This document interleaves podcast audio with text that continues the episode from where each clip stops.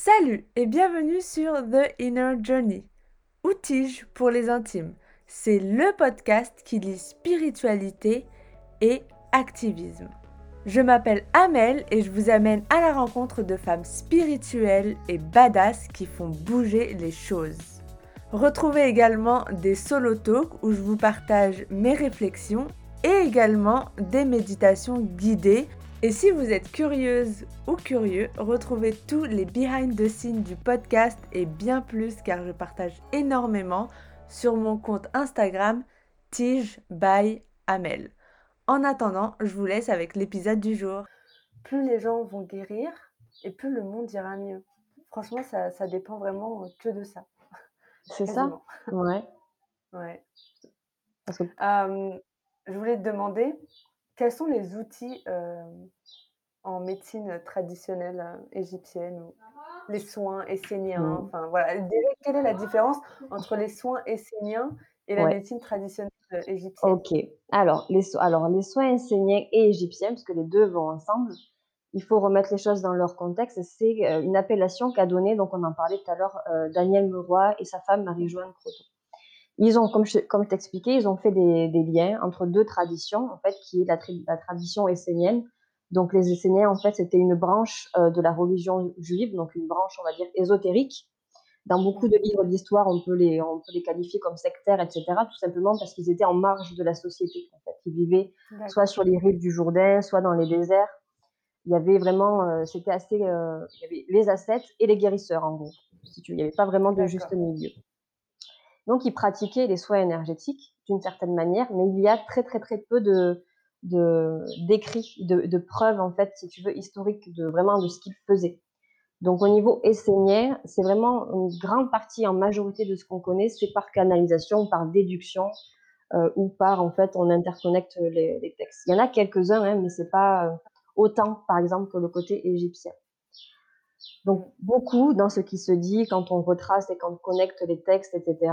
Euh, Jésus serait né en fait dans, cette euh, communauté essénienne. Donc Marie, sa, mère, etc. étaient des grands initiés esséniens, ce qui est fort probable. Euh, mais encore une fois, il n'y a pas vraiment de preuves historiques. Et c'est comme ça que Jésus aurait été initié. Donc Jésus était, je crois, l'un des plus grands guérisseurs qu'on ait accueillis en fait sur cette terre, vraiment qui a fait les, les plus grands miracles et les plus grandes guérisons autant physique qu'au niveau de l'âme. Euh, donc c'est comme ça qu'il aurait fait sa formation, qu'il aurait été aussi en Égypte, etc. Donc le côté essénien, c'est vraiment le côté Palestine en fait, si tu veux, le côté judaïque, voilà. Ouais. Euh, maintenant, on sait que voilà, le, la, la, Palestine et l'Égypte, euh, il y, a, y, a, un temps, étaient une seule et même contrée, un seul et même pays. Euh, donc en fait, les gens se rendaient autant dans les temples que dans en Judée, etc., qu'en Galilée. Donc il y avait vraiment un échange qui était qui était comme ça. Et, euh, et, beaucoup de grands guérisseurs allaient se former dans les temples en Égypte. Et donc, en fait, c'est comme ça qu'on retrouve ce mélange et qu'on appelle ça soins esséniens et égyptiens. Parce qu'il y, a, voilà, il y a cette vibration, euh, on va dire, euh, christique et à la fois, en fait, égyptienne, on va dire, incisive égyptienne. C'est comme ça que je le définirais. La vibration christique est vraiment dans la notion d'amour, de don et de, entre guillemets, pureté, si tu veux. Et le côté égyptien est vraiment dans le côté euh, précis, parce qu'il y a vraiment le côté chirurgical, en fait, dans, dans la précision des soins enseignants égyptiens. Tout ça enveloppé dans un cocon de douceur, euh, avec une particularité, euh, c'est-à-dire que ces soins énergétiques euh, ne se font pas par imposition des mains, on touche vraiment le corps. Ah, d'accord. Tu vois, il y a une, une alternance entre intervention dans les différents corps, donc ça demande de connaître voilà où est le corps mental, où est le corps émotionnel, où est le corps karmique, etc. C'est vraiment très précis. Mais en fait, on alterne entre imposition des mains et euh, point du corps. Donc il y a aussi vraiment un toucher au niveau des, des, méridiens. Il y a vraiment un travail de façon générale sur la personne. Euh, parce que je sais pas si on peut le, on peut l'observer de nos jours, les gens souffrent beaucoup de ne pas être touchés euh, physiquement. Ouais. Et en bah, plus, euh, encore plus maintenant. Quoi. Encore plus maintenant.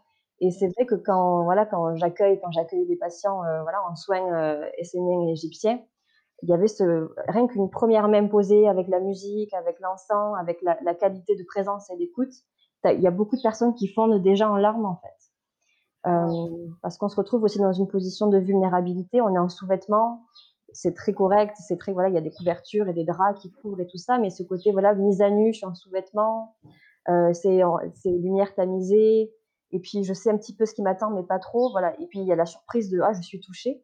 Donc vraiment, euh, tout, tout en, on va dire, voilà, tout en pudeur en fait, mais on touche des points assez particuliers, le bas-ventre, euh, les, les, fesses, etc., qui sont, qu'on retrouve dans la médecine chinoise, mais qui sont avec un apport, tu vois, tu parlais des outils, il y a aussi l'apport des onctions, donc des essences sacrées, etc., qui mmh. mêlent en fait tous les sens en même temps.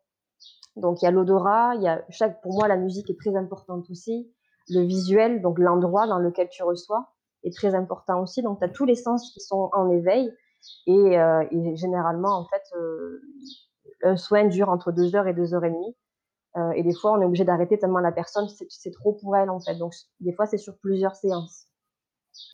Oui, oui, parce que parfois, on, va tellement loin au niveau, en fait, de la blessure, au niveau émotionnel de la personne, que ça demande, en fait, de prendre le temps, soit un temps de pause, soit un temps de, de, dialogue pour continuer, ou alors, voilà, de remettre à la séance prochaine. C'est vraiment des, euh, des soins qui sont pas euh, anodins, qui sont pas faciles à accueillir aussi. pour moi, chaque personne qui vient recevoir un euh, fait preuve de courage en fait. C'est un moment super doux, mais c'est voilà, il faut vraiment avoir l'appel d'être prêt à, à, se confronter à soi-même. ben en fait, dans tous les corps. Ouais. Mmh. C'est ça, parce que quand on va voir un, je t'en prie, continue.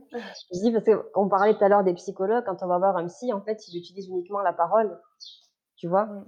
Alors que quand tu lis la parole avec le toucher, en fait, tu connectes aussi déjà les deux hémisphères de ton cerveau, cerveau droit et cerveau gauche, et tu libères d'autant plus d'émotions. Des fois, on peut avoir un traumatisme qui a été libéré par la parole, mais qu'au niveau du corps, en fait, la mémoire reste encore ancrée.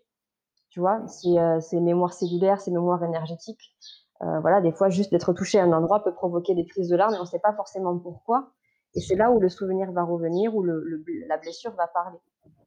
cette notion de mémoire du corps, en fait, qui est très forte. C'est quand même euh, assez euh, incroyable. Et j'ai lu beaucoup de livres sur le corps, d'un aspect, enfin, d'un côté spirituel et aussi d'un aspect scientifique. Et c'est incroyable. Enfin, la science arrive enfin à rattraper en fait tout ce qui a été dit depuis des millénaires sur le fait que le corps, en fait, garde tout, enfin, ne serait-ce que via les chakras. alors, est-ce qu'il y a ce concept de chakra? Enfin, il me semble que oui. Oui. Mais dans la médecine traditionnelle égyptienne? Oui, mais en fait, quand, quand, tu regardes toutes les grandes médecines traditionnelles, tu en parlais de la médecine chinoise, on parlait de la médecine de l'Ayurveda et là de la médecine égyptienne. Si tu les confrontes ensemble, si tu les mets ensemble, en fait, c'est c'est la même chose, on va dire, Mmh. avec différents langages et avec euh, euh, une culture différente, donc une façon d'appréhender le, corps et la médecine différemment, mais c'est la même chose. On n'appelle pas ça des chakras, on peut appeler ça des roues, par exemple, ou des portes, tu vois, les portes, des différentes portes du corps. Mais euh, on retrouve la même chose. En Égypte ancienne, par exemple, il n'y avait pas cette notion de médecin ou d'hôpital ou des choses comme ça. On appelait ça les maisons de vie qui étaient souvent accolées au temple, en fait. Ça veut dire que c'était vraiment lié aussi à la vie religieuse. Et c'était encore une fois beaucoup de la médecine préventive. Euh, donc médecine préventive ou alors aussi beaucoup de la médecine magique entre guillemets parce que croyait beaucoup à la magie et utilisait beaucoup la magie. Euh, donc on utilisait ça, on utilisait beaucoup les onctions, donc les décoctions, etc. Euh, et encore une fois la nourriture. Vraiment c'était vraiment la, la, la première euh, façon de, de, guérir entre guillemets, reliée à la prière. Moi c'est ça qui m'a beaucoup euh, qui m'a beaucoup plu dans la médecine euh, égyptienne qu'on retrouve pas, par exemple, en médecine chinoise, tu vois. Euh, c'est cette notion de, de, lier la foi et de lier le, d'accueillir le divin en fait, c'est-à-dire qu'on va utiliser la prière euh, et on va euh, utiliser des, les livres sacrés, on va faire appel par exemple à Dieu ou au Dieu auquel on croit, tu vois. Il y a mm. cette notion de, on, on réveille l'être aussi à sa foi et à sa propre spiritualité euh, de façon douce en fait, tout en lui montrant que, ben, en fait, euh, ce, n'est pas moi qui guéris, mais c'est vraiment l'intervention divine qui opère à travers moi, en fait, qui va réveiller la guérison en toi. Ouais, et au final, c'est toujours notre corps qui, qui, se guérit, quoi, via l'intervention euh, divine, mais c'est toujours notre corps qui fait le travail et non pas euh, les médicaments qui sont pas forcément là toujours pour notre bien. Merci infiniment d'avoir écouté l'épisode du jour. Si vous avez aimé, Parlez-en autour de vous pour éveiller les consciences parce que moi j'aurais adoré retrouver ce type de contenu et cette communauté au début de mon chemin. Pour faire connaître le podcast, n'hésitez pas à vous abonner sur votre plateforme d'écoute préférée et ou à laisser un avis sur Apple Podcast. Ça aide vraiment le podcast à se faire connaître et à éveiller les consciences. Je vous souhaite une excellente semaine de folie et on se retrouve lundi prochain pour un nouvel épisode. Bye